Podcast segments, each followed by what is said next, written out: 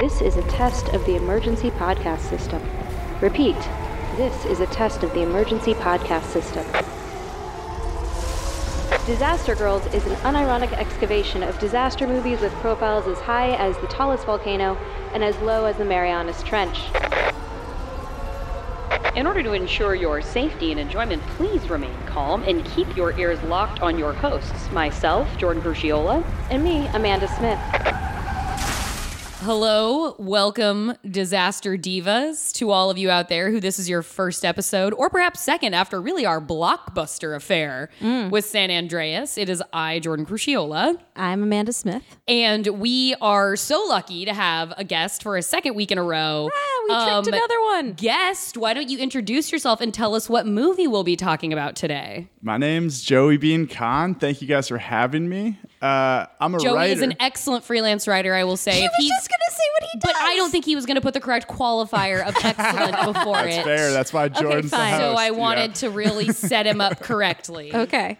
But I, this is a hell of a week to come on. That was an intimidating guest to follow. Oh my god. Fair, fair. I am not uh, a geophysicist. I'm sorry to say. Joey, I understand you're a fertility specialist and emergency management operator. It's, it's such a coincidence. Uh, this week I picked Children of Men, Yes. Yeah. and I am not quite as much of an expert, but I did listen to the Daily this morning Okay. about the coronavirus, so I feel prepared. Yep. Okay. I'm Yep. freaked out as hell, Yep. and this feels far too relevant. This is Yeah. actually it, it, now I realize this was it's so it's such perfect timing that you are on and, and chose this movie in the midst of we are on the precipice of coronavirus in the United States.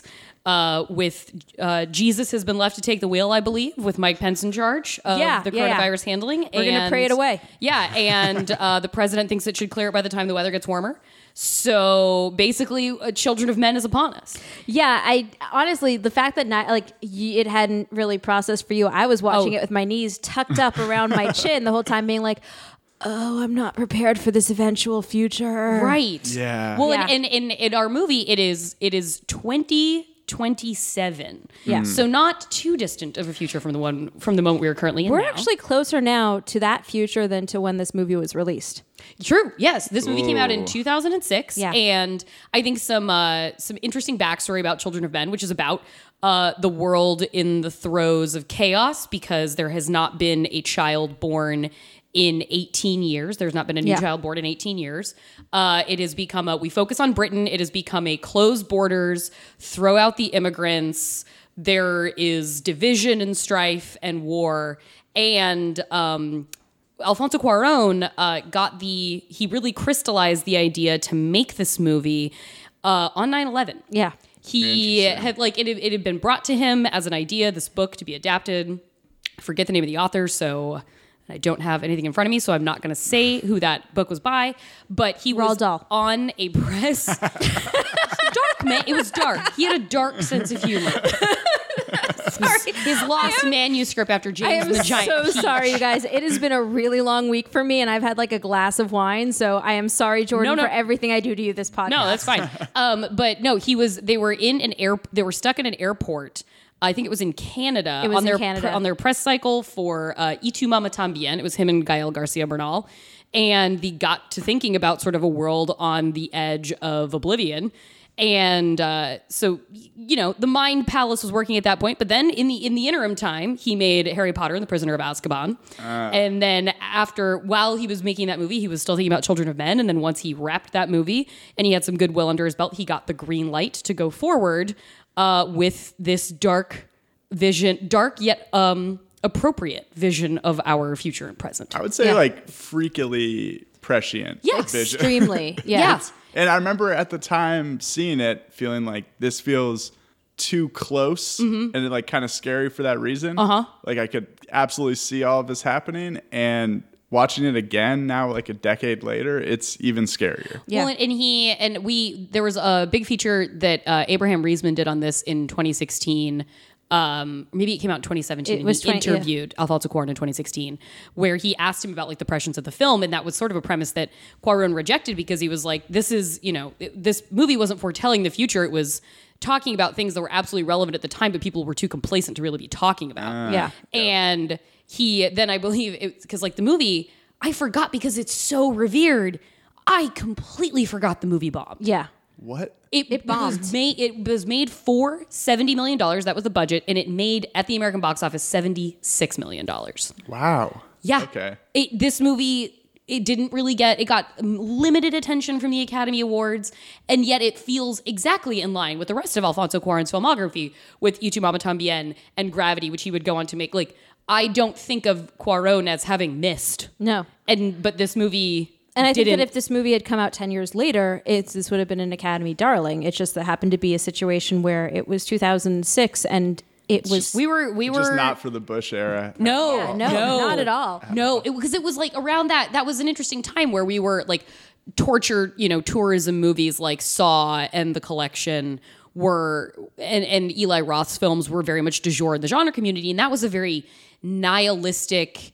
Exaggerated form of exploiting the sort of post Abu Ghraib, post 9 11 feeling we had. I think this, like you said, it was it was too close to home. It was too actually real. There wasn't anything sensational about Children of Men. It was just like, oh wow, this could be the future on our doorstep. Yeah. Yeah. I mean, just to, like for point of reference, so in 2000, March 2006, we'll look at the 2006 and the 2007 Oscar nominees. 2006 was Crash. That Like, just to right. take- Okay, Just to- you say 2000, but also that means 2006 was also okay. Brokeback Munich, Ma- Brokeback Mountain, Yes. uh, Capote, Yep. And This is from This the, is for all Night, from Good the Luck. dome. Wow. This is all off of Jordan, the top of Jordan's head. And That I was remember impressive. that because I remember my only guiding post that year, but reading up to the Oscars, was people be like, "What do you think is going to win Best Picture?" And I would say anything but Crash. Yeah, that's all. I that's all I know is anything but Crash. You have this Spielberg, you have this Spielbergian Yeah. epic, you have this very you know Academy appeal and something Good Night Yeah. and Good Luck that's very industry centric, and you have the work of art that's Brokeback Mountain and Capote is this tour de force by Philip Seymour Hoffman. Then it was like, oh yeah, then that trash movie Crash. and I was So- like, surely, and uh, Yeah. so As someone who lives in LA now, Crash is very important to me. We Crash is- into each other. We do. something. but we don't talk to each other when we crash. That was completely fit work of fiction. And I so will for say this point of is- reference, 07 was Little Miss Sunshine, The Queen, Letters from Iwo Jima, The Departed, and then what probably took the place of Children of Men, which would have been Babel.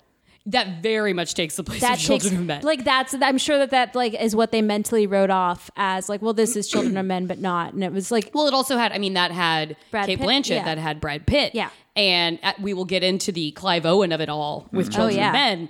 Um, I will say, I, I just have to add that I was so disturbed. Crash won Best Picture that year.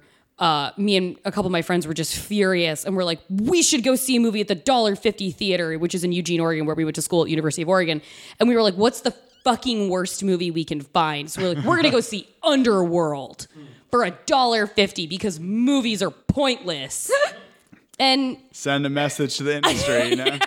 yeah, where my dollars are going. And while I did not love Underworld, I do love Kate Beckinsale, I and I was say- very glad to have spent an evening with her. like to be honest, when you say we're going to go see Underworld instead, that's sort of that situation of to, to use my favorite new Israeli phrase: "Don't threaten a whore with a dick." You're gonna have to unpack that one for me a little bit. Jordan, don't threaten Jordan with Kate Beckinsale dressed in leather, Oh, killing okay. a bunch of vampires, like or Werewolves. werewolves. I'm sorry. She's a vampire. I don't know who's a vampire and who's a werewolf. I haven't seen it. It just if you told me like Kate Beckinsale is in a movie and she plays somebody who wears a lot of leather and looks stoically at the camera in a Celine, heightened fantasy. she's a death dealer. Is what she is. I'm just Your point is proven. my Yeah, point, point is is- made. Yeah, the your point point is being, proven. the point is is that in this situation, don't threaten Jordan with a good time. I was. Was that from the dean? Was that, was from the dean. The dean. This is this is the dean phrase that I that I learned like a year ago and I don't use often enough. Um, It's a showstopper. it's really one where you're just like, huh. But Is also that, like is that translated or is it's, that it's translated. They don't. They, they don't. They don't speak in There here is like a speak in Hebrew English and then in- say, in "But don't threaten the whore so- with a dick." No, they. This is the translated version. Is don't threaten a whore with a dick. And like I've learned a lot of idioms that are really unique and weird that I think he picked up in the army. But my Oh, particular that favorite. sounds like one- something one would pick up in the army. it's a fantastic one though. Like, because if you say it just right, Like when someone tells me something at work, I'm, I'm never like, gonna say it, but I feel like because you're Jewish, Yeah, I you're don't allowed. think that's. I don't think that's. it is an. that's- If it's, an not, Israeli idiom, then it's- all bets are off. for you. Honestly, Jordan, you could. You could, Jordan. You could say. I don't know. We'll maybe allow it. We'll Yeah. maybe allow it. Sure, I think. See, I think in this situation, I like to say, "Don't threaten a whore with a dick," and be like, "I am the whore." In that situation, when someone's like, "Do you want to go get in and out?" and I'm like, "Don't threaten a whore with a dick." It's kind of like And- does a bear shit in the woods? Yeah, Like, right. There- yeah. Okay. Yeah. It's it's yeah. It's you know, d- don't threaten me with a good time. Except it's so much better because Right. you are using the word like you're using the dick in a disembodied way in my head. don't threaten a whore with a dick is truly in my head is just like a whore standing there and like having a like carrot a- on the stick. yeah. is kind of how I'm picturing it. Like, yeah, like you're running on a treadmill chasing a penis. That's like in my that. head. Thank you. And that really brings us back to Children of Men. that really brings us back to Children Was of Men. that that was the first that- is act, that what we're- yeah, Is yeah. that That's we're the cold open of this movie. Um, when, Clive Owen being threatened with a dick. when in fact the cold open of this movie is we see uh, our put upon hero Clive Owen going into a convenience store where the world has learned that the youngest person in the world, Baby Diego, Baby Diego. Baby Diego, who's 18, has been stabbed to death in Buenos Aires because he refused to sign an autograph for somebody. Uh, and as as Clive points out to us later, ah, that guy was a wanker. Like screw Baby Diego. Um, but Joey, how do you feel? Like this is such a fascinating movie to talk about the reality index of because it feels so gritty and real. Yeah. incredible. I mean, I was I was wary to bring it to Disaster Girls, Right. Because it's not really a disaster movie; it's like an aftermath movie. Mm-hmm, Yeah. But I think that's way scarier. Totally. Like, there's some fun in a disaster usually. Yes, like, yes. You're like, all right, we got to do the right thing, and Mm-hmm. we're gonna survive this. And the timeline of your disaster movie life is not too long yeah. you know, you have to get through this and keep going. And it's way scarier when a flu pandemic hits in 2008. Right. And then people stop having babies. And now we're, what, 20 or 15 years later in Yeah. movie time. And you're just like, fuck, we're Yeah. still here. Everything's gone to shit. And now what do we do? Yeah. And I think the, you see so many movies with shit exposition at the beginning Yeah. and they deal with they do so much exposition in such like a clean perfect way Mm-hmm. at the beginning of this movie where you walk in to the store you see the news you're like why am i doing newsreels that's Yeah. like the cheapest exposition thing but then you have an action scene there Yeah. too you see him and his reaction versus the rest of the people you understand who clive owen is Mm-hmm. you understand so much from this initial bomb which i thought was like incredible And they and Emmanuel Lu- Lubezki, Lubet, Lubechki, I'm not quite sure how to Chivo is what they call him, but his uh, Cuarón cinematographer, uh, he- they worked together to fill every frame of this movie with information. Yeah, it's such they a wanted to be elucidating this world visually and audio and audibly the entire time, and it works. Like you said, we we suddenly you drop in and you feel disoriented because it's so bleak, but you kind of immediately have a sense of what this movie, how we're going to feel the rest of the movie. Totally. And you know, okay, this is the kind of guy who everyone else is staring at the TV. Yeah. You're getting the exposition, but you're like half watching it. Yeah. It's not like you're like banged over the head with it Yeah. because you're getting exposition, but you're also seeing Clive Owen being like, fuck that kid. Yeah, yeah. I don't care like any of this. I just want to get Just my want coffee. my get coffee, out." yeah. Yeah. Uh, he just wants his coffee so that he can put his liquor in it. It's really Exactly. yeah. a thing I, uh, I I feel like the the sort of the i- i- implications of the, like the little implicit things in this movie I feel like are the the things I, I want to touch on with like the reality indexing of it. Because like when he goes see I think it's his cousin who is a very well connected rich person. His his ex-wife who they had a child together Dylan who died in the influenza pandemic. He hasn't seen his wife for 20 years since their baby died and she shows up again. She's the leader of this immigrant rights organization called the Fishers. And she abducts him to get him off the street and say, I need you to get, like, I think it's your cousin. He needs to get you transit papers because we need to get somebody to the coast. It's an emergency. I can't tell you why. He goes to his cousin because he's got such a soft spot for his ex-wife, who is Julianne Moore, who just happens to be Julianne Moore. Yeah. And you go into his cousin's home, and it's he work he lives he seems to live at like some sort of institute. It's called like the Ark of Art. And he's extravagantly wealthy. It's Danny Huston. He has the David in his foyer. He has like priceless art hanging on the walls. Pink walls. Floyd uh, elephant. Yes, or, or yes. Pig, the sorry. pig, yeah, the Pink Floyd pig is like he has floating. Guernica, Yeah. which, is, which was from the UN. That was so.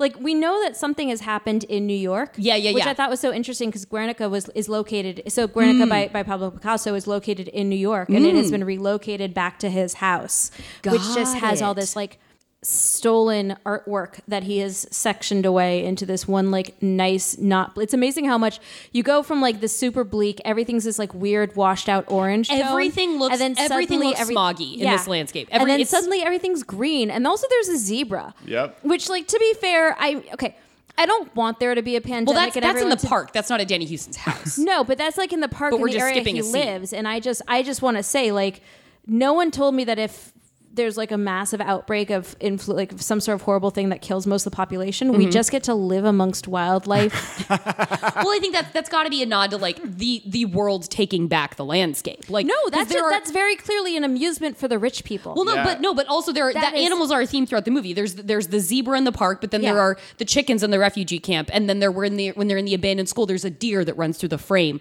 Like there are there are various points throughout this movie Yeah. where it's clear that like lawlessness in a state of nature is taking Yes, hold. but the again. zebra's not living in London. That's Right. definitely The zebra is the living in- yeah. That's there. That's that's supposed to. I, if anything, that brought me back to like the idea of the 1800s and the way that like in the 1800s they would just take animals out of Africa and then just put them into London and be like, oh, this aristocrat happens to have a baby cheetah. It also really seems to connect to the fact that I think coronavirus was born of somebody eating a bat Wait- in China, and so exposure to wild animals. Yeah, boom. I think I've heard pangolin. Tied and there's a lot of like questions about what it was exactly. Right, but wild animal Some yeah, eating some sort of meat that you weren't supposed to eat, which uh, could also be like running the risk. uh, Like I, there's a lot of questions about what actually caused it. That's Sure, yeah, that but- sounds like some uh, the government releasing. But yeah, th- so there's also the idea that it's like there's a lot of questions of what the actual cause is, and we're not going to know for a while because No. it's China, not But to, China. to get back to the Yeah. point that I was Right, making zebras in the park and you no have not points. D- not zebras in the park Danny Huston Danny Huston in the the Ark of Art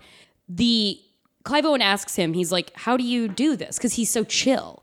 And Danny Huston he's like you know what? To tell you the truth I just don't think about it. Mm-hmm. And that is such a perfect statement in that moment of somebody who's clearly insulated by their privilege that like there will be a tipping point on the edge of the world where wealth can't protect you anymore. But up to that point it will keep you living a life completely disconnected from the hardship on the streets literally below. And I thought that was such an amazing way to separate that character and everybody sort of of his ilk from everything that we just saw Clive Owen leave on the streets below. yeah, And you see Clive Owen, I mean, again, this exposition that's so nicely uh, folded in. You Yeah. see Clive Owen on a bus. yeah. And that bus, we see the propaganda video Yep. playing, and it says like, Eng- what is it like London? Yeah, it's like Britain apart. Britain like Britain remains or something. Yeah, and like it's and you see all of the craziness around the world, and you see Britain remaining, and there is the question of is this real? Yeah. or is this a, a, a tool of the government Yeah. Mm-hmm. to like be able to enslave and get get rid of immigrants and there's it's never really answered Yeah. there's clearly chaos and madness and all this stuff but it's you never know and it's beautiful that they don't waste time on that Yeah. Yeah. it's a very contained story it's one guy obviously this is like the creation of the famous one shot which Yeah, has yeah. become such a fetish in films Yeah. but like it's you know we're with this one guy and this eventually this one woman Mm-hmm. trying to get to a boat Yeah. and it's a simple it follows the Yeah. disaster story thing it's like these two people are going through this world Mm-hmm. but every bit of exposition is so beautifully rich that you're just like shit i know this entire universe Well, and it's Yeah. almost, it's almost, it almost, they're so relentless with it that it becomes almost subconscious at certain points, which is exactly what the propaganda armor would intend to do. Like when he's on that bus, mm-hmm. we see the big, like, we see on the TV that like the flag bearing, it's like lists all these countries that are burning, but it's like, but Britain remains strong. And then you're focusing in on Clive Owen, and just in the background, it's communication saying like, you know, you have vo- a voiceover of people saying like, "She's my house cleaner, she's my sister, she's my cousin," and then it's like, immigrants are illegal. Like it is illegal to house, to feed, to Yeah. shelter immigrants, and you're like, that is something that is hammered into you throughout the movie, either in front of your eyes or through broad- broadcasts like that. And you, while you see people in people in fucking cages, Yeah. people in cages, Yes. and it is it is just so, oh how did it, it it underscores how just I forget that this movie didn't take off when it when it landed in 2006 wild. it's so good and I, uh, not to plug another podcast, God forbid, on a podcast. please, no. No, no, no, that would be do. uh, we were yeah. we- No, but please. that I, is I absolutely- Have a, I have a podcast called the Two Reels Podcast. We do like double features, and we pick our own favorite double feature. And my uh, other two co-hosts had Mm-hmm. an episode about Birds of Prey, and they they paired it with Sin City. I paired it with Raising Arizona Mm-hmm. because for me, it's all about the voiceover. And I didn't love that movie. I didn't hate it, but I think the voiceover. He means Birds of Prey, which me and Jason love. yeah. but I think that like so much exposition happens Mm-hmm. via voiceover. And that's like a cheat. And you see this movie and it's like the cleanest. I think after watching Raising Arizona, also a movie that deals Right. with all of the exposition in the first two minutes in Yeah. a delightful voiceover. And then you're like, all right, I have the entire history of all these people. Mm-hmm. And it's crazy to see how uh, they could build this giant, crazy world, and it's Mm-hmm. all so seamless throughout the movie. Again, you're hearing things. You're seeing Clive Owen on the side. You're seeing this entire all these cages. Yeah. you're Yeah. getting so much information, but it never feels like they're banging you over. No. the head. Okay. so much I- information. the one thing I would argue is that your feeling about um, like voiceover and exposition is how I felt about a lot of their um, wall montages of of clippings and photographs. Yeah, I was like, that's a lot. I mean, like, look, I I love a good press clipping, but there like That was- the that number cheating. of the number of times I was like, okay, fine, Jasper. Like, I buy that Jasper has. I was like, okay, Jasper has that. Clive photo. Owen, Clive Owen's companion, longtime companion a friend, movie is a Michael Caine, and Yes. he's awesome. He plays this old hippie named Jasper who lives in a hidden compound off like a country road. Yeah, he grows weed and listens to heavy metal. I love him. I want him to be my to, my, to be my uncle. And the the clippings, it, it is worth noting, are perhaps the worst thing in the movie is Yeah. the horrendous photoshopping of young Michael Caine. yeah. I'm not even saying the clippings. I'm saying specifically yeah, the photoshopping of young Michael Caine into young these Michael images Caine of as a photojournalist. or yeah, it was like yeah. this could not have been shittier. Yeah. like come on. Yeah, Jason is nodding his head back and forth so hard. Yeah. to in agreement because he doesn't have a microphone.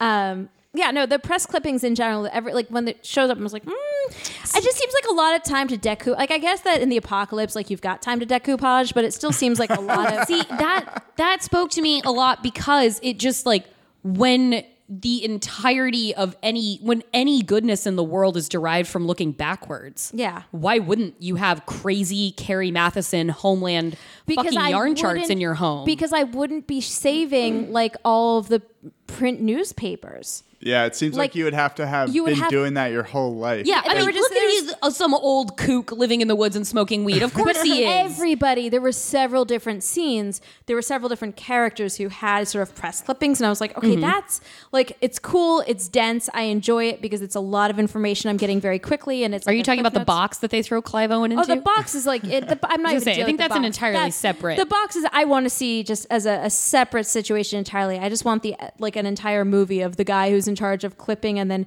they the fishes have a um like a rooftop interrogation box that they Yeah. throw Clive Owen into, and it's just wallpapered with newspaper clippings.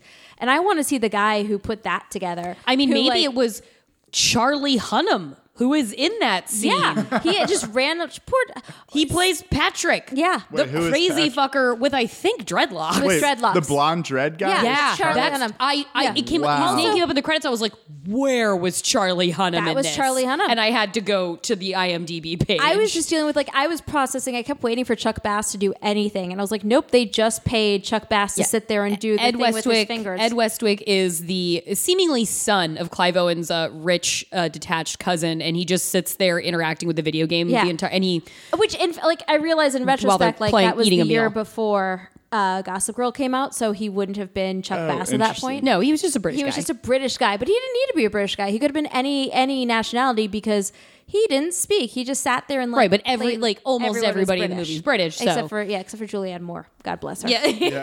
and they do like one second of exposition on that. Like, were your parents in New York when it happened? yeah, yeah.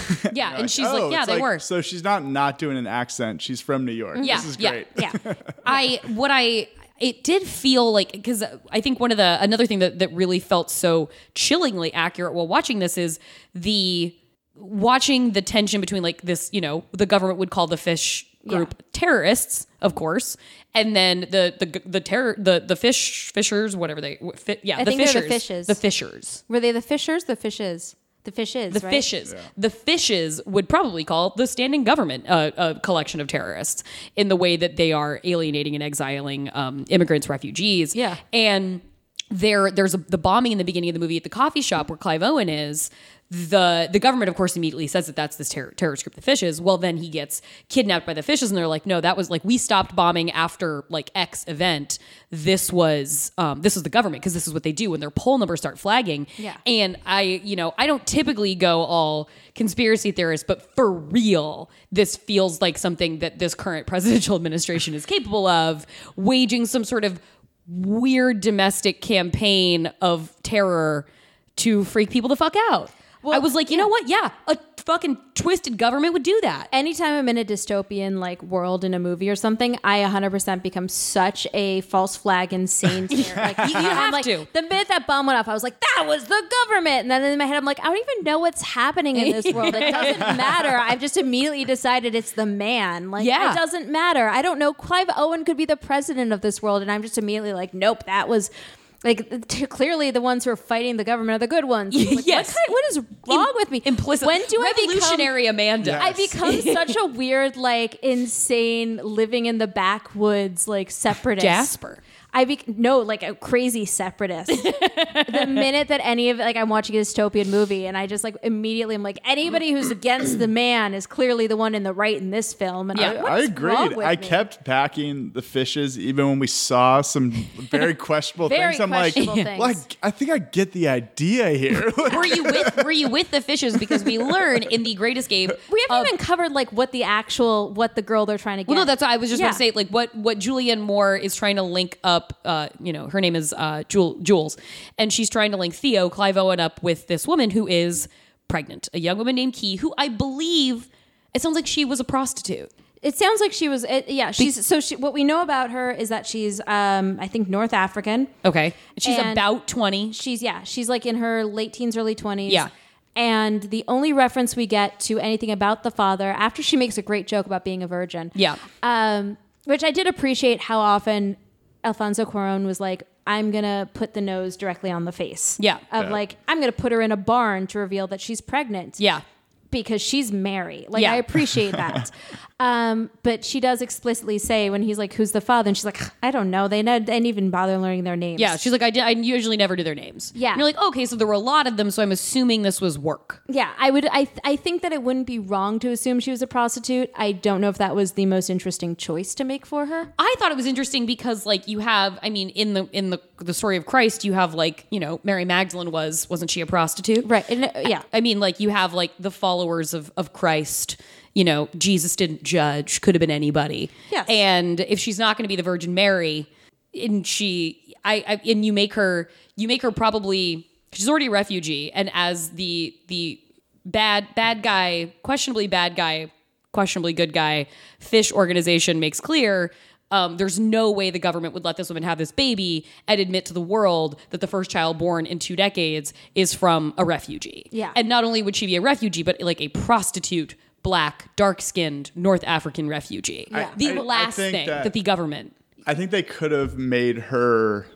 It would have been boring to make her an angel refugee. Like I, Yeah. I Yeah. appreciated that they made her difficult as hell She didn't like and lose really her husband funny. in the war. But I agree that she didn't need to be a prostitute. That was like the other end of that spectrum. Like Yeah. we, c- she could have been anything. You know, I kind of I, I additionally like the prostitution because it, it fully made it made the story it made it, it centralized the importance of of the woman and her fertility and totally sidelined the patriarchal aspect of it. Completely anonymous. Didn't Yeah. matter. Could have been anybody. Didn't I, matter. I think it could have She just as easily been like. I, I think that she could have just as easily said, "Doesn't matter. He's gone."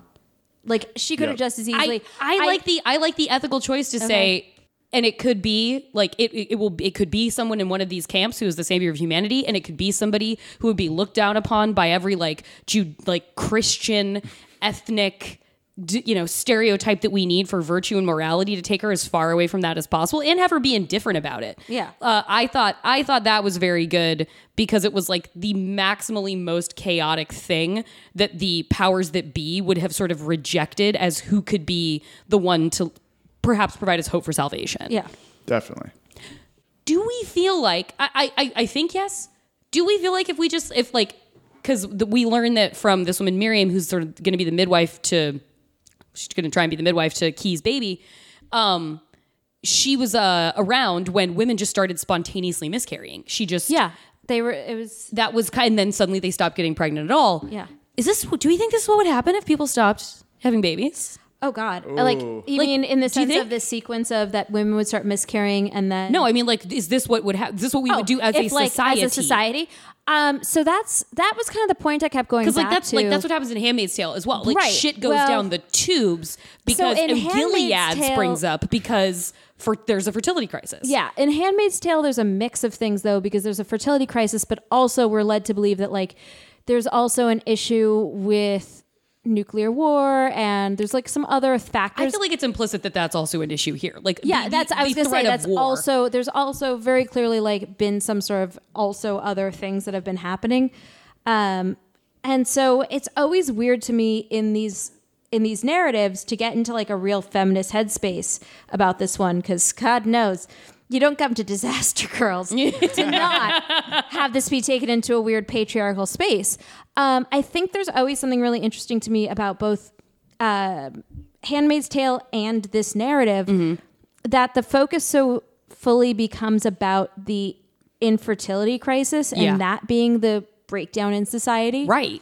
versus the other things that could so clearly be the breakdown in society and as a side effect Mm-hmm. infertility increases um, you know if you look at like the idea that there is a certain amount that an ecosystem can support Right. um, like i don't know if you guys played this game when you were a kid not played this game but like it was a thing that we had in a biology class when i was a Mm-hmm. kid um, and like we all had to be birds and then there were a certain number of seeds Okay. and if the number of seeds decreased, they pulled those kids off the field. And it was basically to teach us about. No. Oh, it was a really fun. I, I loved it. It was- great. Yeah. Great. Yeah, I wish I Such a had. great game. Um, but basically, the idea is that a certain biome can only support so much of a population. Right. And once the population is exceeds that capability, then you have to decrease the number of things. Yeah. And so I think that looking at it as chaos unfolds because fertility decreases is a really interesting lens in the sense that it's a lens that we see that I think flips it, which is what if fertility decreases because the biome no longer supports it? Sure. Sure. So I don't think chaos. I think chaos would ensue, Mm-hmm. um, not in the way that it's depicted so often in these things. Right. Um, I think that to a degree, what happens in *Handmaid's Tale* is more likely to happen, where basically like fertility becomes a communal thing. that and, and- yeah, and also enslavement. Yeah, Like fully- enslavement, c- fertility becomes communal. Um, I absolutely think that like basically what ends up happening is that first world governments go into into third world governments and go like, well, your children aren't being cared for properly, so we're going to take them to ensure the next generation survives. And so I could see Yeah, that like being next next version of mass global colonialization. right is basically would be basically taking going into these like under underprivileged nations and then taking the children and being like well we're going to make sure that your children are provided for Yeah. because you aren't providing for them and then that becomes this weird like really what's basically happening now potentially with children being brought across the border and then Betsy DeVos is working with adoption agencies Yep. to adopt these children who've been separated from their families like we see that happening so i mean just from like a, a an abstract sitting on my chair kind of place like that seems more realistic to me than um, what seems to be happening in the world of children of men which involves like a bigger global chaos Uh-huh. Yeah. but we're also getting such a small picture where if there was like a global pandemic if like major systems did collapse if Yes. there's so many different other things like yeah 18 years later sure i believe that an island is one of the last places that ha- is Yeah. like Aust- australia is going to be fine during coronavirus ultimately like well, I mean, potentially whatever like, except for the kangaroos like they're fucked but So Joey, does this to you? Do, is this to you represent, representative of something where your mind goes in this sort of catastrophe So scenario? I yeah, what struck me about it, which I think is smart uh, in world building sense, Mm. is uh, what if there aren't children? Yeah. will adults act well? Fair. Oh. Will yes. will yes. the moral structure continue Mm-hmm. if you don't? If you're just living your one life, you have no offspring, you have nothing to raise. Which Miriam, the midwife, says, like when the sound of children in playgrounds went away, that was when people really started to crater. Yeah. And I think that like for someone like Clive Owen's character who Mm-hmm. basically takes to drinking, his kid dies, he takes to drinking. Yeah. He becomes a nihilist, he does all of that. And Julianne Moore starts believing in this thing called the human project, Mm-hmm. which is basically a god. Like it's I'm stealing your Yeah. corner here. But No, go for it. I, I don't have God in this one, so go for it. so it's like I, you know, if you believe that there's some greater force that you can't get in touch with, who's gonna save humanity, it's gonna create Mm-hmm. Right, you're right. They fertility can't. again. You can't get in touch. They say that multiple times. You don't get in touch with the Human Project. The Human Project gets in touch with you, touch which with is this like alleged organization that exists to that is like trying to address this fertility crisis and like save mankind. and is like on boats Yeah. Yeah, yeah, on boats somewhere out there. somewhere out there in the fog near a lighthouse and a buoy, Mm-hmm. and you just have to like get to it. Yeah, And I think uh, seeing that, like Julianne Moore found purpose, and Mm-hmm, Clive Owen is like pissed at her for it. Yeah. Because he's like, How did you move on from the death of our kid Yeah. so quickly? And she's like, I didn't move on, but like I started doing something. Yeah. And he's like, I started drinking and wanted to die. he, he regularly talks about dr- smoking cigarettes and being like, It's not working. Yeah. Like I'm trying to die and Yeah, it's not yeah. happening, you know? And I think, uh, Which is weird because they have assisted suicide in this world, and he won't do.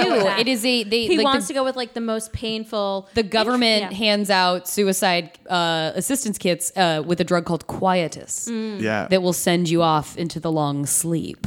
yeah. That's a very interesting point, though, about the sort of en- enforcement of a moral code just by virtue of knowing children are present, Yeah. because that is That so much is of what, it. like, that is like you hear that in the in the in in people who are proponents of like climate science being like the world we leave behind for our children. Mm-hmm. Greta Thunberg, like, there's a Yeah. reason why she is like a resonant sort of voice in this because the voice of a child, and you know the terror of Marjory Stoneman High School. We have the kids rising up to demand gun I mean, control think action. all of us choose not to swear around small. ch- Like when we're in a public Yes. space, our language we language police differently than we do. That's- right. Yeah. Yeah. Yeah, you absolutely. Yeah, you do. You there. There are Oh. behavioral changes that do occur in all of us when we're around kids or in a space that could have children potentially. Or like, yeah, that you're you're in line and you say like a bad thing. You dr- oh sorry, like Yeah. you oh oh I'm There's sorry. also like the bigger scale thing, which is like what you know the whole reason for like religion and things, and like the purpose of life, Yeah. is that we have to like create some linear story, right? And if that just like ends, like we're 18 years into this now, Yeah. but eventually there just won't be humans anymore. It's kind of an implication of Yeah, more babies. and like in in a relatively short period of Yeah. time, like basically like 80 years, like Yeah. in Definitely. a lifetime, we'll be gone. Yeah. not even like four lifetimes from now, but like in one lifetime, we'd all be gone. Yeah, which really like that's why obviously this is jumping ahead, but the scene that like this movie's famous for, you know, like the Yeah. powerful moment in the refugee camp Yeah. when everyone sees the baby and like stops fighting for a second. Yeah, mm-hmm.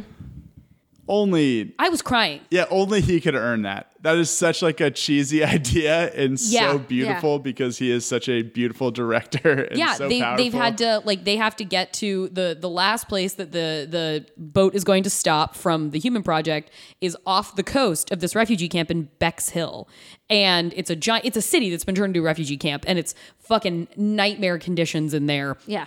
And then when they get there, the fishes converge with the military. The fishes converge because they're going to storm this camp and they're going to find Kee and the baby. And then when they attack, well, that means the army's going to roll in and try and put down the insurgency. And so it is. It's the iconic long tracking shot of getting Kee out of the refugee camp, carrying the baby that she's had, and every person who sees this baby basically is just sort of like struck down in Yeah, awe. All the mm-hmm. soldiers like yelling are yelling to stop firing, all of that, um, which led to it's a beautiful moment. And the entire time I was yelling at the screen, why won't any of you escort them? Sure. And so that was for me a point of unbelief. It's such a gorgeous moment, but it's almost to me a point of unbelievability that all, none of the soldiers were immediately like, "I have to follow and protect you." Like uh-huh. that. That didn't turn the mm. tide at all to me. Mm-hmm. And I get why, um, because there does still have to be like narratively. I get why, but that was the one moment in this movie where I stopped and I was like. And I'm out of this world. well, it Yeah. is- Because yeah, because I'm like, yes, I'm so on board with everyone stopping and being shocked and awestruck. Like, look, I work retail, and when a puppy walks into the store, the store gets quiet, and we're all, all of our heads swivel, and we're like, "There's a puppy." But like, and like, imagine if you imagine if you hadn't seen a puppy in twenty years. Exactly. I don't know that you can calibrate. that puppy with my life. Absolutely. I would throw down. I would be like, walk on top of me so that your road is more soft. I don't care. I don't care. If there was like, I don't know where you're going with that baby, but I know this space isn't safe for your baby, and I have a gun. Uh huh. Like that's a very compa- like that baby should have had an escort. And that's the only moment where I was like, oh, I just like every other moment in this, no matter what happened, every turn, everything. The soldier who speaks, there was a guy, Sid, who speaks in the third person, which Yeah. took me a while to figure out that's what was happening. Even that, like every moment of this, I was fully on board for, with the exception of Clive Owen stopping um, when they le- so uh, Kee is has been they're trying to run from the fishes with Jas with and they run to Jasper's house. The fishes find them.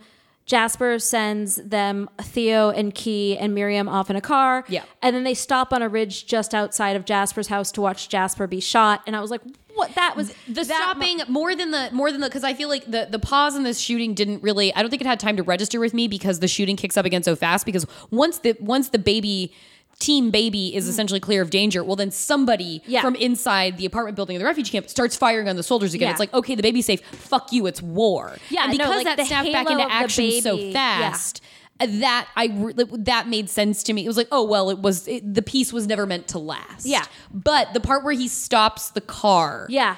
To like no he told you you are defying what he asked you he's giving you Just time to flee leave. Why are you Leave. stopping? Like, right because yeah she would tell Ejiofor who is the leader of the fishes because he has seen to it that Jules was dispatched by her own men. It was an inside job because she wanted to get Kee out of Britain and send her to the Human Project and protect the baby. And Luke, who's leading the fishes, who's Chiwetel Ejiofor, who's leading them now, wanted her dead because he's like, no, we're going to politicize this baby. We're going to make it part of our movement. No one will be able to deny our uprising once we have a baby on our side. Yeah. And he's being a dick about it. Now, were you, so you said like the fishes you kind of couldn't leave behind. Was there a breaking point between you and the fishes, Joey? Uh, I mean, I absolutely could understand that the fishes were evil, but I got Yeah, yeah. I at least what what worked for me was I got his political idea. yes, Yeah. yes, You for know? sure, for it's sure. It's like, all right, this guy, like usually there's the big bad, and you're just like, what is wrong with this person? Yeah.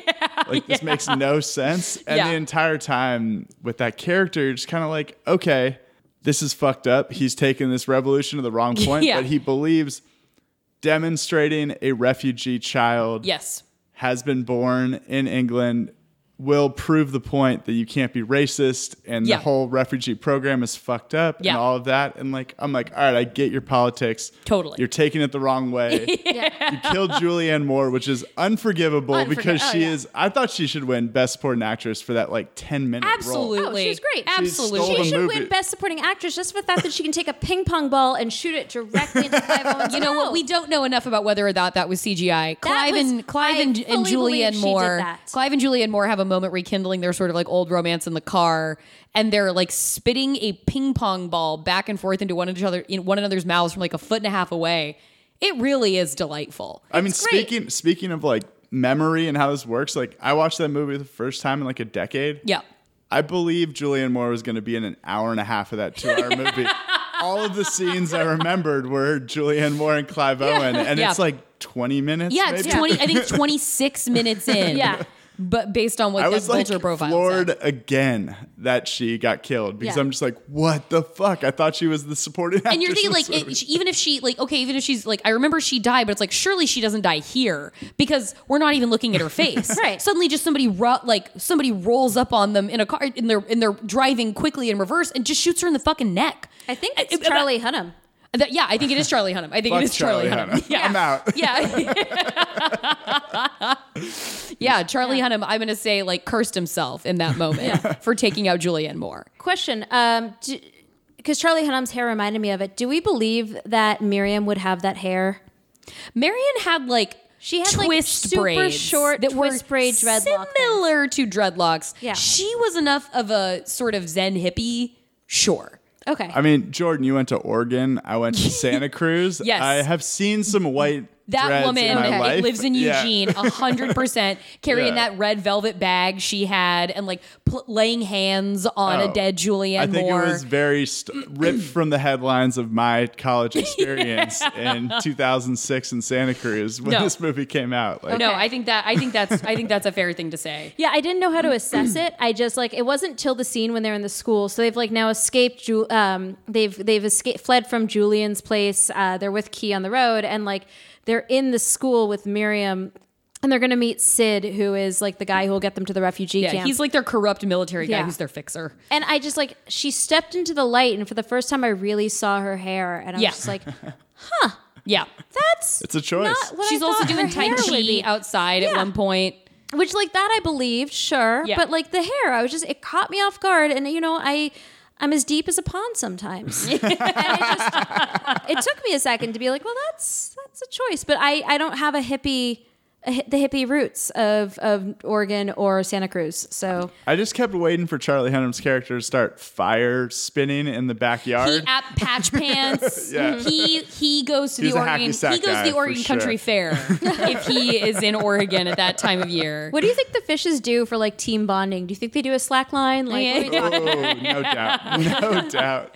yes, yes. No, I totally believe that. I also love that like Chiwetel Ejiofor is so well cast in this as like you believe the righteousness that comes off of Chiwetel Yeah. Ejiofor based on like anything he says. The first recorded memory I have of Chiwetel Ejiofor being in something was the Serenity movie that was an extension of the oh, Firefly show, yes. where he plays like he plays the true believer. He's an assassin on behalf of like the galactic like government basically Yeah. but he is an assassin on their behalf because he deeply believes in his soul that their mission is right and guided by God. Yeah, but wasn't he, he's like- a yeah, it was fucking religious. assassin.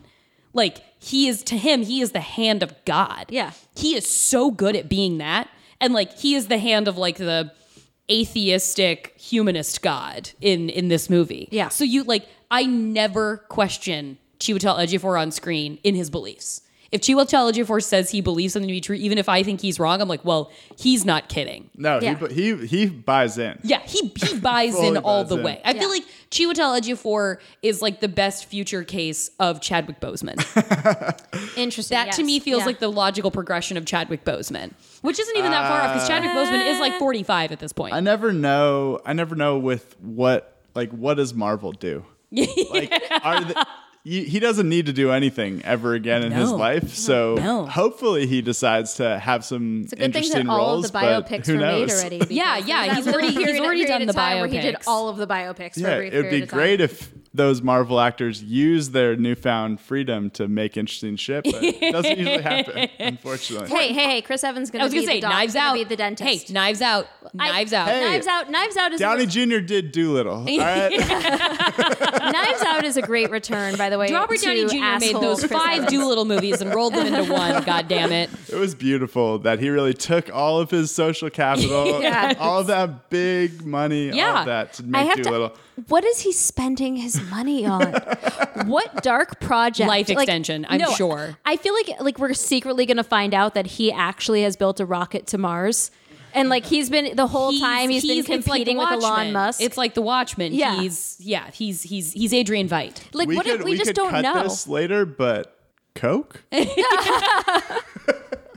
Oh, allegedly. Buying, he's buying the Coca Cola conglomerate. exactly. Yes, he's an Yeah. investor. Yes, that will keep us from getting sued. I do. I do think. I do want to give a shout out to. Uh, I don't know where it fits on the reality index, but I feel like it has to fit somewhere. Of the fact that Clive Owen spends a substantial amount of this movie either in no shoes or flip flops. Yeah. Because Jasper has nothing else to give him, so he watching him put on those flip flops, and then it, like he's barefoot at one point in the refugee camp until someone gives him a pair of shoes. Yeah. shoes. That was tremendous. It was like you know what? If you you did force, I don't know why he walked out of that house without shoes on in the first place when he realized there was something funky going on at the fish's compound. But it's like, yeah, you wouldn't have time to stop and get better shoes. Yeah. You're on the run. Th- that felt like a wonderful detail of it. It underscored to me the relentlessness of what they had to go through in this movie because it's basically over the course of two days. Yeah. He gets them the pass, and then they have to get, like, by tomorrow night, they have to get to Bricks Hill. Um, Bex, what is Bex it? Hill. Bex Hill. They have to get to Bex Hill to get to the boat. Yeah. And it was like, yeah, we don't have time to fucking shoe shop. like, if somebody's not your size, you're just gonna do without. Yeah, you're wearing flip flops. And it was definitely like Chekhov's shoe because he sprained his ankle later. You know, it's like we're waiting for this bad moment with your ankle. Chekhov shoe. I love the way Chekhov comes up on this podcast. Oh yeah. Well, we're a very we're a very esoteric podcast. Um, but So- I yeah. I Another reality index. yes. Do we think that Clive Owen has substantially larger feet than Michael Caine? No, I thought that was crazy. It was like he was putting on a woman's shoes. Yeah, it's like what? Uh, they were so small. He like couldn't even fake it. I fully believe that Clive Owen's not Clive- seven feet tall. I could, if you told me Clive Owen had Hobbit feet, I'd believe you. like there's just something about his him that I'm just like, yeah, he could have Hobbit feet, sure. Like I'm on board with that. Not like just I I could see him having large feet. I could see Michael Caine having delicate feet. Mm. He has, I think it's I think it's a combination of Clive Delicate Owen feet. having like having having Hobbit feet combined with Michael Caine having like aristocrat feet. I was, gonna, I was gonna say that. Like, Yeah. do we know? I don't know Clive Owen's background. I my friend has a theory that all British actors are insanely rich they people. descend from land. Yeah. gentry. It's not far off in a lot of cases. yeah. um, because they have to go because they have to go through like special acting colleges, what and it you is? you do they a lot of the time go through special acting colleges. So that was the whole thing with like Daisy Ridley and uh, John Boyega. Yeah. where, where like, she couldn't un- even understand the idea of privilege. Yeah, Like, but she's like, but she's like God, from landed. She's from like landed gentry, and he was there on like a scholarship, and there's a really wide divide. Yeah, he's from there. he grew up in like council housing. yeah, but Yeah. she's like, we both earned our way in. Yeah. and Yeah. fully. Yeah, she's like, I don't, I don't we know. had the same experience. yeah, at we had. I don't know what college you're saying to me. It's like, mm, then I guess it's a, beyond the scope of this interview to have that conversation. Isn't Yeah, it? that's Yeah. it's gonna be longer Cool. than a Q and A. I think you might need to do a write through for this. Yeah, battle.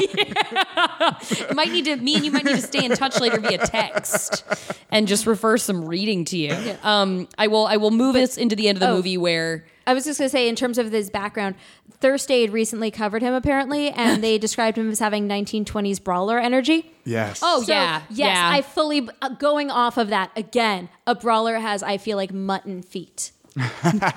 well, I do. I do Like- think like- Clive like Owen and Michael. Caine come from different places. you know? Yes. Yeah, Clive Owen's got a beautiful hangdog Yeah. coolness that like his face just looks like can say a lot but without saying a lot. And He- I think he, and he really has is. as he looks like genetically engineered Billy Eichner. as I believe as I believe Emily Nussbaum said about him in the review she did of the first season of The Knick was that he has angry hair. and that is just one of the best, most accurate. And his angry hair.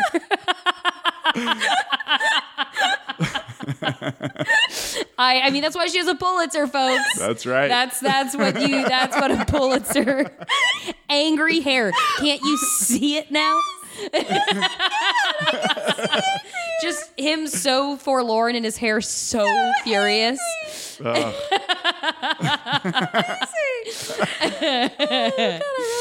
Well, Clive and his angry hair and Kee Yeah. uh, advance past the the soldiers once everything kind of goes calm and lets them through, and they get into a rowboat to go out to the buoy, buoy where they're supposed to meet the Human Project boat. And as it is arriving, basically, Clive realizes he's been shot in the gut and he he dies, slumped over in the boat. Kee names the baby Dylan after his uh, son who had died of the influenza epidemic, and then the boat that is called Tomorrow arrives on the horizon Yeah. and that feels like it, it, I liked the uh, it was it was interesting in the Vulture profile. Uh, in the Vulture sort of look back that Abraham Riesman did of this movie, he talks about how like you know we don't like much like you know Clive like the audience doesn't know if the world is saved, and I instinctually when I saw this and even now I see that I'm like oh it worked. World saved. Like the boat called Tomorrow shows up and rescues Kee, and I'm like, oh, good. We're in for a bright future. It might take a minute, but like we did it, guys. Did you guys read it? I think that Not even remotely. Okay, okay. I think that if that movie's made today, we don't see the boat. No, I think Yeah. no, you are hundred percent right, I think Joey. I think that- that is totally true. I felt like that boat was honestly put in in after like a test screening. like I think that like that scene is so set up for her to be on the rowboat out there with her baby. In the Clive fog, Owen you dies see in the nothing. fog, Yeah. and you're just like maybe you hear like a horn. right, right. And you're like, is that a foghorn just somewhere, or is that a boat? Yeah, Yeah, Yeah. No, I, think, you're that- totally right. And I really appreciate that they showed us. I'm so Like, grateful. brief respite from the pain. I'm yeah. so grateful, Yeah. and that it's called tomorrow. I I still like even as I saw that I was still there was a moment where I was like they're gonna take the baby and they're gonna kill her and the baby's gonna go off and they're never. That's true. Like, that could I- also happen. Possible, There was, Yeah. possible. there was I had no hope. I was just like at the end of this I was just like everything is terrible. Humans are garbage and this boat is nothing but a lie. I thought it was kind of a like happy ending. I do was too. I see it as a happy ending. I see it as a happy ending. That's where my heart goes. Yeah. Clive Owen wanted to die. He did Yeah, he was something done. good before he like finished. But Yeah. like I don't want right, Clive was- Owen going back to his like bureaucratic terrible job at the end. Yeah, as know? a, as an enemy of the state at that point. No, yeah, no, he's Like- not going back to work. Yeah. what, I'll, what I'll say is like I, He's not I don't know if we're allowed to again. spoiler spoiler alert for Uncut Gems, which you should have oh, seen Sure. already anyway. Yeah, yeah, you should have. That is a happy ending because Adam Sandler's character would lose all the money. Like some people need That's to a die very- when they're up a million dollars. That is a very good know? point, and it gives me gives me the joy of knowing that Julia Fox was the movie's hero the Oh, entire time. absolutely. Which it's I like she was love. left money, which is what should happen. He would have blown it. He would have destroyed You're her right. life. he would have tried that. to make he would have tried to make that ten million dollars. Yeah, if Clive Owen remained, Yep. he would have got sad again about something. No, it's true. And as you said before, he's trying to kill himself the entire movie. Yeah. Like it like yeah, like yo, you know, this will kill you. Well, it's not, you know, it's it's not working.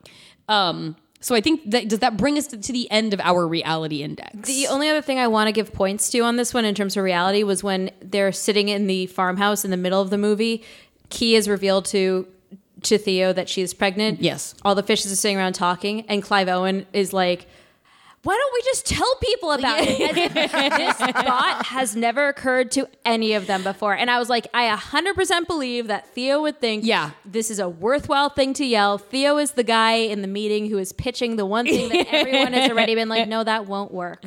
I also it was such a real moment. I me. also love how quickly he gets batted down. Oh, he yeah. like he leans forward and he was like, "Tell everybody," and then they're like, "You're fucking crazy. They're gonna take the baby from her. They're gonna never let a refugee have the first. And he just like recedes back against the wall and leans Yeah. against it, like shit. Like, Yeah.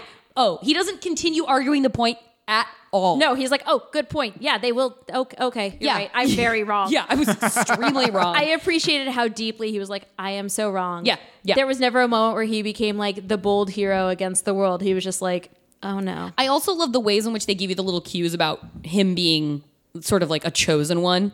Like he shows up at the compound and like dogs run up to him and the guy's like, "Wow, they like you, though they don't like anyone." A kitten keeps trying to crawl up his leg Yeah. while he's standing there making bold assertions about what should happen with the baby. And like like things keep being drawn to him in this way. Like and Jules tells Kee, "Only trust Theo. Yeah. Only trust Theo." And like the whole time we're getting like these sort of divine cues that he is like a man apart Yeah. from all the badness. It's that, and it's also like the most beautiful but cheap plot things where it's like this guy could go sneak and cut the wires on the car and Yes. sneak into the Yeah. car, and you're gonna always wonder, reality wise, like why didn't the dogs bark at him?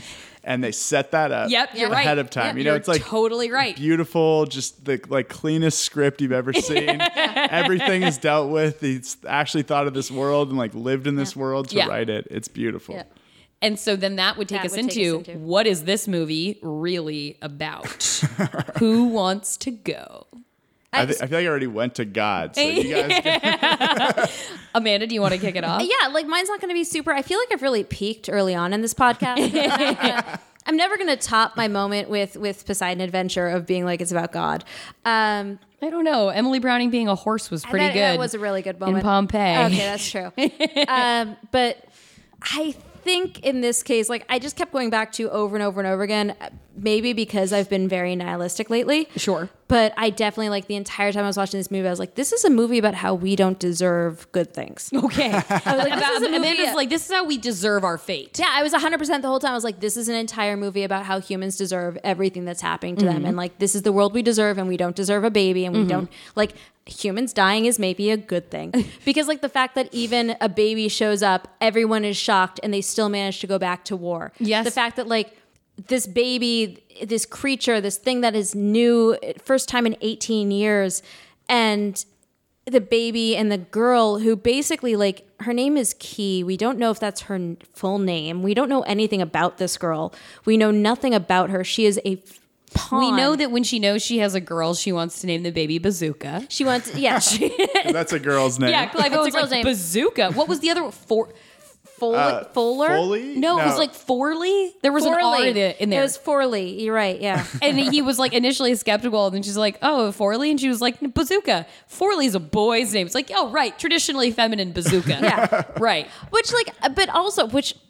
Unrelated, but there was like a whole weird. There, there was a weirdness where I was like, maybe that's like a family name. You don't know Clive Owen. Like maybe it's true. We don't know because we know nothing about Kee, and so like it's true. She's just basically this like baby making vessel who decides to strip to reveal that she's pregnant instead of just like holding up her shirt which i was like okay i don't need to see your boobs but cool congratulations. But I mean, she didn't then cover herself. right but I, it was definitely one of those moments where i was like ah, she's really just a uterus to- like she's a uterus with a personality but there was a degree to which i was like we don't deserve kee. We don't deserve a baby.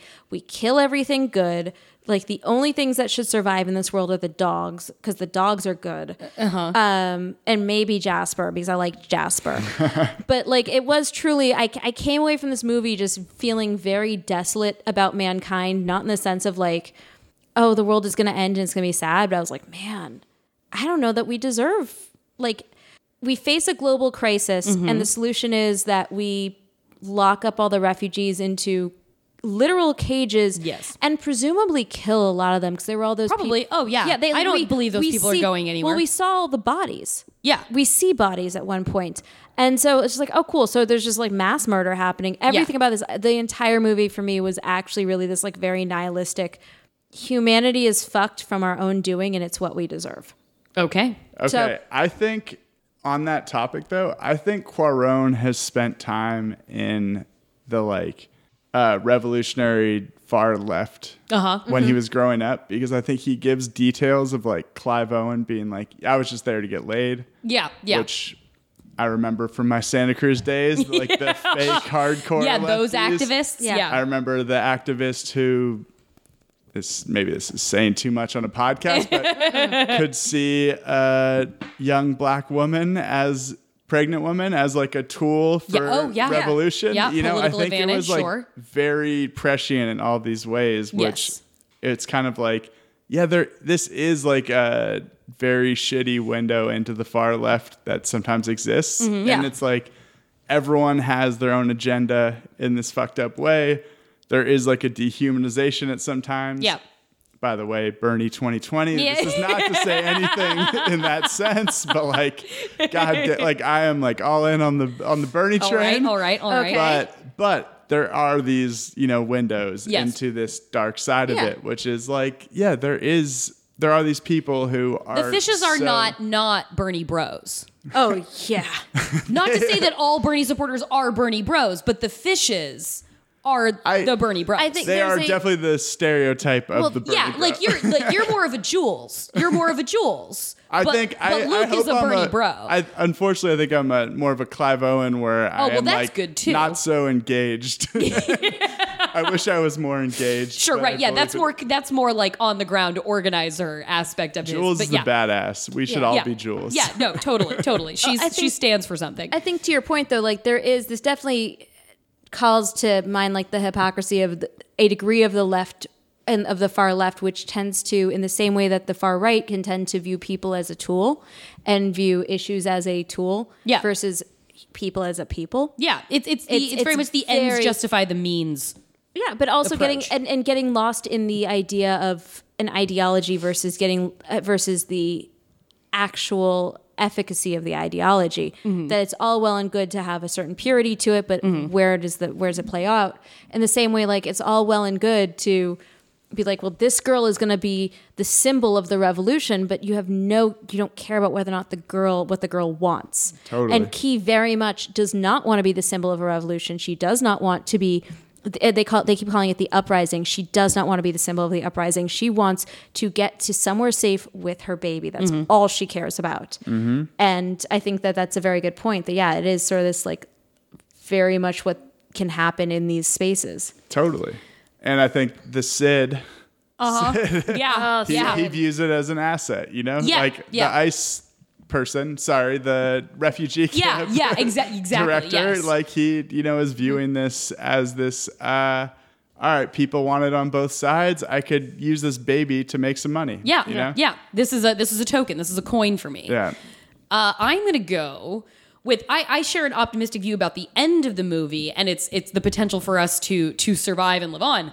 Uh, but I do think that this is a movie about uh, the toxicity of whiteness. Oh yeah. and and the inherent white supremacy built into our Western systems. Oh, for sure about white supremacy. And uh, yeah, the I just, think you're going too hard on Charlie Hunnam's white dreads. yeah, there are even white folks with dreads in this movie. Uh, yeah, the the Anglo superiority of it all, the immediate vilification of refugees, and in the in the you know when we see the refugees being sort of exported to places, we do see German folks, we see like Polish folks, but like you also this is about like people who don't look like us, who are who are dirty and brown, being purged from our pure British state, and that is just that's just the the um, the empire at which the sun formerly never set, and of course is the mentality that extends into into many a, a Western democracy, a representative republic, including our own, and acutely at this moment. So yeah, I'm gonna go with uh, this is about uh, white supremacist state terror, Yeah. and the toxicity of whiteness for yeah, the children of men. um, going off of that Abraham Riesman uh, article, he does mention in it that there's a German woman in when when she's getting sectioned when they're getting sectioned off at the um, at the at the refugee camps. Yeah, yeah, yeah. A German woman does yell out basically in German, um, "Don't put me with the black people," except she uses uh, what is basically a German slang. I the- believe the a German slur. a slur. Yeah, right, sure. Um, my my understanding of it is that it's a German slur, and because it's it's very close to a Yiddish slur. Ah, okay. uh, which which Well, you learn, which you you learn when you're when you're a Jew. Yeah. uh, you don't do. know it's a s- you don't know it's a slur, and then you find out when you're an adult that it's a slur. Well, and that and that Are you? I, I'm looking at. Are you just sitting there like running through your head right now, Joey? Of like what Ger- Yeah, what I'm Yiddish trying word you're? I'll tell you later. um I, and that i mean and that fits and that seems to fit in the that fits so well in the larger aspect too i think of of the idea of, of the toxicity of whiteness too because even in those desperate situations so people Yeah. people of a supremacist bent are even going to in the the throes of being cast out imprisoned probably just lined up to be shot Yeah. and fall into a mass grave are going to be like well no i'm not one of them Yeah. it's like you're all in this cage together are you kidding me right now uh, yeah that that feels like a very that feels like it really underscores what i'm saying Yeah. Oh, absolutely. uh so yeah that wow i think we did some great work here on Oh this. my gosh. does that then bring us to dream casting? Yeah. Okay. I'm going to say that at the outset, I don't have a Dreamcast because I don't want to take this away from anybody who's in the movie, particularly Clive Owen, who, as you said, Joey, where'd you go, Clive? Where did you go, Clive? Where did you go? I had to look him up on my way over Yeah. here to figure out what he's doing next, and he's a supporting role in a miniseries starring Julianne Moore, which I'm very Seriously? excited about. Great. Yeah. I did Glad. not I hope expect it's, the I loop hope it's to some close sort of that ping way. pong movie. It should be a ping pong movie. It should be absolutely romantic and Mm-hmm. beautiful. Unfortunately, it's a Stephen King book. Oh, okay. Naturally, it's their turn. It's Lizzie's story, I think it's called. Okay. But I will do, so I will defer to you guys on Dreamcasting and I will actually sit and I will pencil down a few things as you speak because I do I, I'll like I'll make an American version of it. Oh. I don't want to yeah, I, love don't want to impeach anything about this version of the movie because that I don't want to it had a hard enough time already being not greeted well upon release. So I, I but I do want to for fun try and work something out. So please continue. oh, Amanda you Pond. please Um, start. yeah, no, I.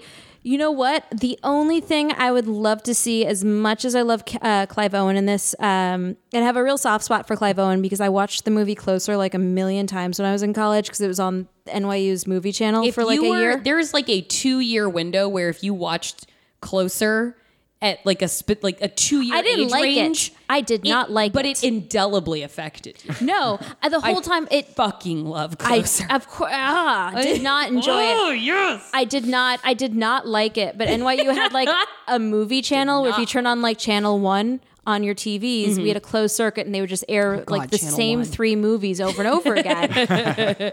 and for some reason, for like my the entirety of my sophomore year, it was closer. Was- and every time I turned on my television, That is and closer wild. would be on, and it was always the scene where Natalie Portman is stripping for Clive It's Owen. always no matter when deli- somebody turns on that movie in the middle, it the is scene where she's delivering the Natalie monologue about being scene. Jupiter, and like there was It- a point in my in my sophomore amazing. there was a point in my sophomore year where I could recite that whole monologue because I would just turn it on. I'd be How like, well, now it I'm every time? How is it Are you every sure it's a closed circuit and not just It was just that one episode. right there? And it might be I have never seen the beginning of Closer. Like to this day, I have only seen like two thirds of that movie, and I just like, and I, every time I would watch it, I'd be like. This is not the Mike Nichols movie I want to be watching, but I wouldn't stop. So, but like I loved Clive Owen in that. Even as I watched it, I was like, "This is not a movie I'm enjoying," but I do love Clive Owen. Got it. But that being said, as I was watching it, there was a degree to which, as the like liberal feminist Liz Warren lover that I am, Yeah, War, um, War in 2020. Warren 2020. I'm okay with that. And you know too. what? That's give just give me the give me the joint ticket. Sanders Warren Warren Sanders. is just fine. give it to me. yeah. Yeah. I am totally okay with Yes. that. Anyone but Did you guys Biden see the? Bloomberg. Oh God, Damn it. no. Actually, Buttigieg too. Oh yeah. And he's Buttigieg. major okay boomer energy on oh, Pete Oh, God. Buttigieg.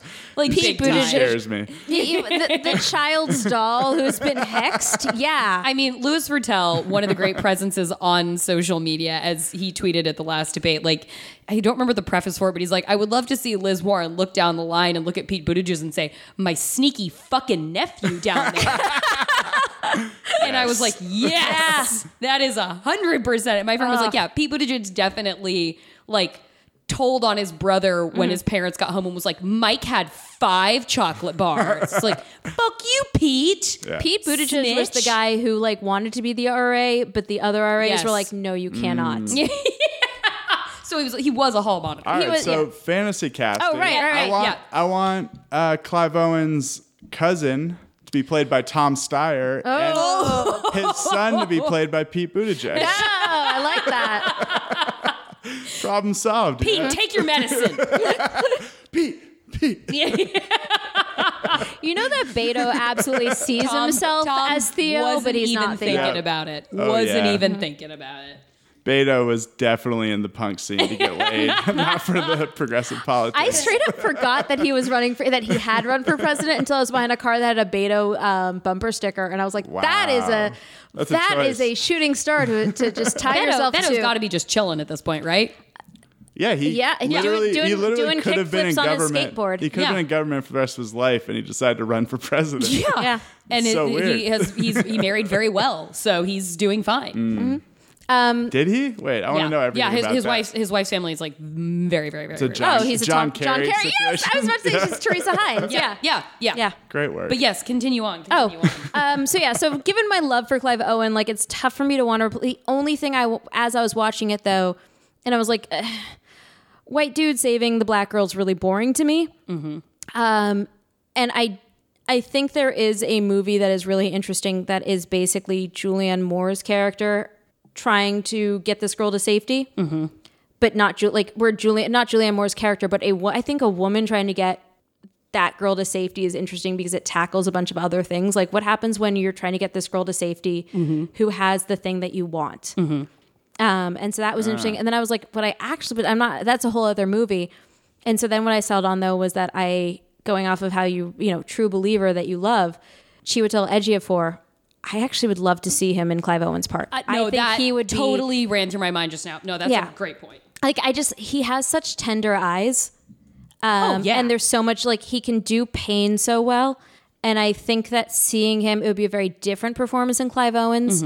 Um, it would be a more, I think, but I think that it would have been a really interesting character and a really interesting take on what is otherwise very much like a film noir sort of anti-hero that is Theo.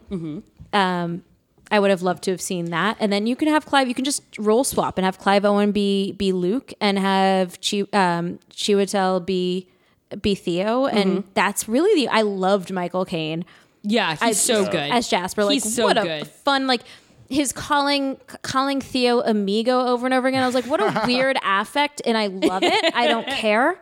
Like that is a choice that you have to make every time you say that word. You have to think the word and then choose. That's not like calling someone dude, where it just comes out and you're like, I don't know why I call my dog dude. And I've never heard a British amigo before. Never. It's great. loved it every time.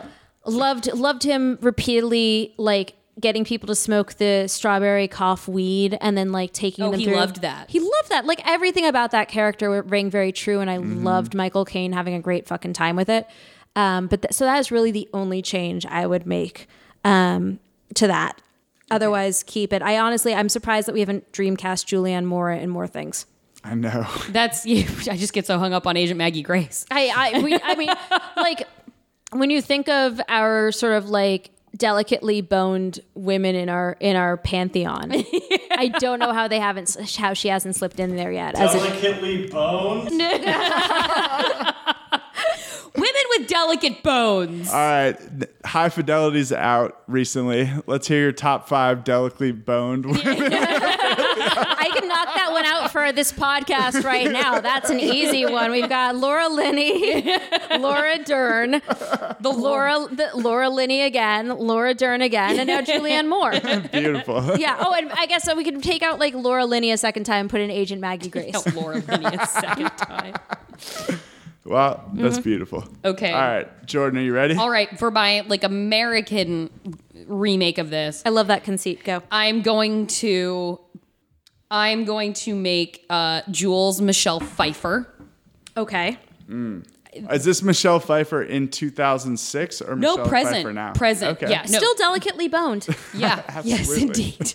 Uh, Michelle Pfeiffer. I'm going to make uh, as I as I tend to do. I'm going to make this uh, queer, and I'm going to make Theo Regina King, oh. and Okay. they're going to have been wives. Uh, and I'm going to make uh, Kee is going to be Teyonah Parris of uh, Beale Street Could Talk and the Oh. upcoming um, Candyman remake. There was such a softness, an unbelievable softness to her in If Beale Street Could Talk. Uh, I feel like that would work very well here. And then I'm going to make Luke Diego Luna. Okay. I'm going to make Luke Diego Luna. I would trust Diego Luna, so that's perfect. Yeah, I would trust him. He has that intense. He has that Rogue One intensity to him. Soldier in the heat of battle. Um, Loves yeah, those the all- Hutt. Those what was that? Loves Yabba the Hutt. yeah, that that's gonna be my that's gonna be my like other side of when we're gonna make it in the United States remake. I thought you were definitely picking Adrien Brody for the Clive Owen. Oh American my Clive god, Owen. that would be. I feel like I They would have put. a similar hangdog situation. I feel going like on. I could put him in the capacity of uh, Danny Huston's character and have him be like some eccentric rich guy living in a tower. Mm. I don't know what is Adrien Brody's up to either. Adrien. Brody uh, might currently be dating Harvey Weinstein's ex-wife Georgina Chapman. Oh, I saw that. That might be true. Mm. We can't. I, you know, it was like a page six kind of thing. I don't Yeah. want to say say it as fact, but That's yeah. where we're cutting the Yeah. drawing the line Yeah. on our fact promotion. reality index on that. Yeah. Uh, so then I guess that brings us to how many Towering Infernos out of five do you give Children of Men? Please, you start. Yeah, Amanda Tell started me, off. Yeah, give me the structure. Okay. Um, so this is tough because I've been listening. So I've been doing our Letterboxd Oh, yeah, uh, yeah. So I've been going back through and Actually like logging our our scores for yeah, all the movies. actually keeping track of what our our towering infernos for things are, and um, I most recently did our towering infernos for the wave, Mm-hmm. which we both gave fives. Yep. And at the time, we both were like, "This feels almost like a gimme because it's such an actively good movie." Right. Yeah. And that's what was tough. But rating it on its own merits as a disaster movie, Yes. It gets a five because of how good it executes that. Are you talking about Children of Men? No, um, the Oh, wave. yeah, yeah. Like we both, we all kind of agreed that based on how well it executes the conceit of disaster movies, Yes. and then also stands on its own, we gave it 5s So puzzling through that for me with Children of Men. Puzzling through. Well, because it's like it's tough because it's an actively like it's a great movie. Yeah. It's not great. Saying Children of Men gets a five, and then like Airplane versus Volcano gets a one point five. That's like yeah, no shit. Airplane versus Yeah. Volcano gets a one point five Sure. compared to Children of Men. Um, but then like Congo, which we've given I think fours to, Children of Men gets a five. It's it's a very Mm-hmm. So what is tough. it? Sorry, What are you doing? I'm, I'm working through it. I wasn't sure. I thought I was like all day at work today. I was like, I'll know the answer when I come to it. I think I'm going four. Okay. I think I'm going four because it's a really good movie. Um, there are parts of the world that I, at the end of the day, as a disaster movie, would like to know more about, but also felt unconvinced by. Okay. Jordan, Uh, five. yeah, Because it, I mean, it, it is a great movie, legitimately, but also it is, it like San Andreas is such a rolling series of catastrophes throughout the movie that keep me so engaged at just an adrenaline level. And even, and yet, like, the specter of disaster in an existential and literal sense hangs over you so completely throughout the entirety of the film that I was sitting there uh, like my roommate walked in while I was watching it, and I was like, I'm I haven't watched this in years. I was like, and I know how it ends, but every minute of this is fucking harrowing. Yep. Like every minute of it feels like it might be the last scene of humanity. It feels like it could all be over any 2nd mm-hmm. And that, I mean, to have, to be in the sort of aftermath of a disaster in a nebulous form that sort of hit people invisibly and then irrevocably change the world forever, like I feel like that disaster is is constantly existing and unfolding and ever present. And so for that, I mean the immersive quality and ability to like again, like you said with Julianne Moore, expect her to live. Like this movie keeps you on your toes so much. It's like maybe I can change the outcomes if I just wish for it enough mm-hmm. because it, you're so invested and it means so much. So I gotta give it, I gotta give it five. I'll give it. I'll split the difference. And I tend to be generous. So Yeah. Yeah, I'll split the difference of the four and a half. Um, all right, because- all right. Because I Cooler absolutely love heads this. movie. prevail. I think this is one of the my favorite movies. Uh-huh. Rewatching it, I was like blown away. I think that it's a disaster movie in the way that like a monster movie where you never see the monster Yeah. is a monster movie. yes, yes. Which is like the the, Invisible Man, which is really good and in theaters now. I love that movie. But that's like the most frightening thing is to Yeah. Mm-hmm. not see the monster the whole time.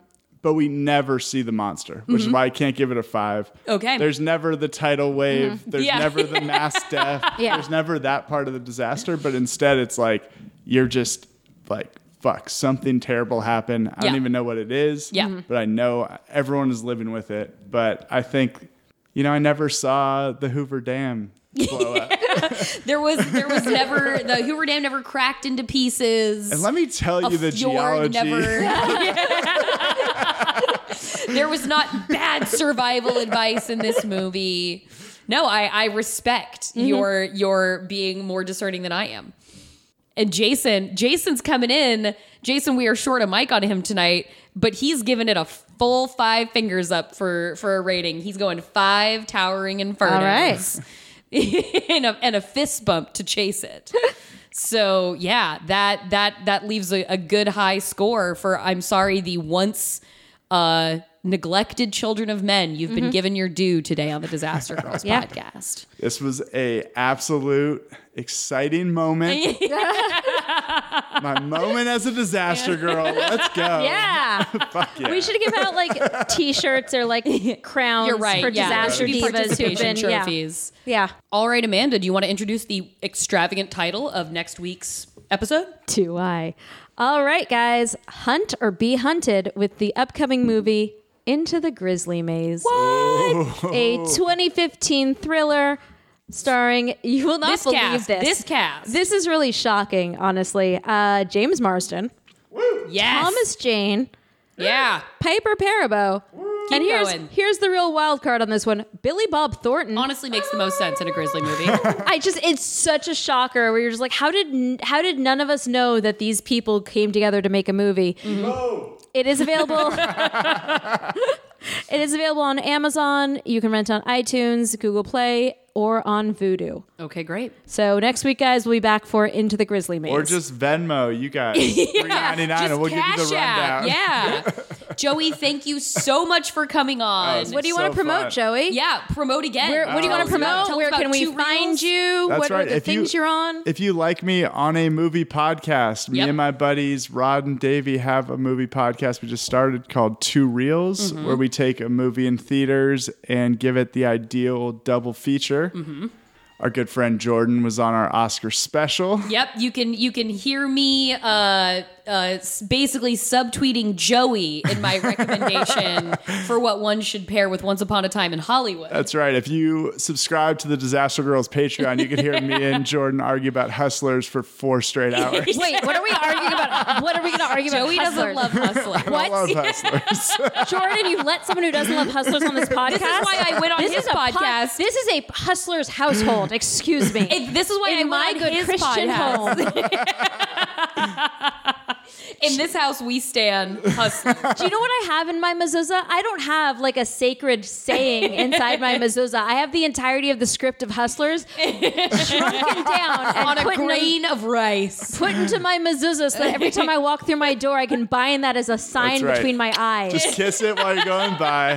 That's why I went on his podcast and and promoted Hustlers. okay, So, yeah. good. yeah. Um, but yeah, and uh, what is the? Can you tell the folks at home the uh, big story that you just wrote for the? Oh, sure. New York Times yeah, Magazine. I also freelance to pay bills because podcasting ain't paying bills yet. No, god damn it. but uh, I just wrote a story about the ultra runner Jim Walmsley, who's the, America's best ultra runner, and God he's damn. running his first ever marathon this Saturday, I Oh, guess. wow, okay, February wow. 29th in the Olympic trials. And if he finishes top three, he'll make the Olympic Games, and that'll be a Disney movie. The- Find, coming to you on Disney Plus, adapted by Joey Bean. Cobb. Exactly. It was in the Yes. New York Times Magazine, and we headlined it the long shot because he should not make the team. but if he does make the team, this is incredible. So watch on Saturday if this is out by Saturday. And and did we and and did No you say pressure. where we can find you on on social? oh yeah, and I'm at J B I E N K A H N. Mm-hmm. That's J Bien-Kahn. And it's a very mediocre Twitter, but follow me, please. I I think I am a great Twitter. You are right, Jordan. Where can we find your great tweets? You I, do write great, I have, I great have a great Twitter feed, despite the fact that Amanda muted me for a while. accidentally muted you. Accidentally. Subscribe to the Patreon. Yeah, Hear all muted about me it. for a while. That was an accidental muting because God knows I talked to you like that wouldn't have been a choice I would have made because I, I you're Yeah, one of the few very people who. I constantly want to be in contact yeah, with. and and right, we regularly are. Um, but yeah, you can find me at Jorcru, J O R C R U. I am at Amanda R Tubbs. That's Tubbs with two B's. Jason is Jason Halftones. Yes. um, on all the social things. You can find uh, disaster. We're disaster underscore pod on Twitter. We are disastergirlspod at gmail.com. We are now disaster girls on Letterboxd. If you understand how Letterboxd works, which I'm still figuring out. um, but we do have like you can see our so I, I did create a profile for us you can see all the movies that we have covered what our ratings for them were as well as like a few kind of choice blurbs about explaining each of our individual ratings. Uh, we have lists of movies that we have upcoming. We have lists of different podcast things. So check that out. Yes, engage with us. Please if you haven't already subscribe to the podcast rate it review it share it with your friends Five share it with your loved ones. Yeah, five stars, five stars. I think we say I, I just I had said before like if you want to write a review and just want to write disaster girls is and then just use your auto complete go Yeah, for it. go for it. I don't care just give us that good sweet content we all want yes, please. um, and we'll see you guys all back next week for into the grizzly maze Bye, everybody. Bye. bye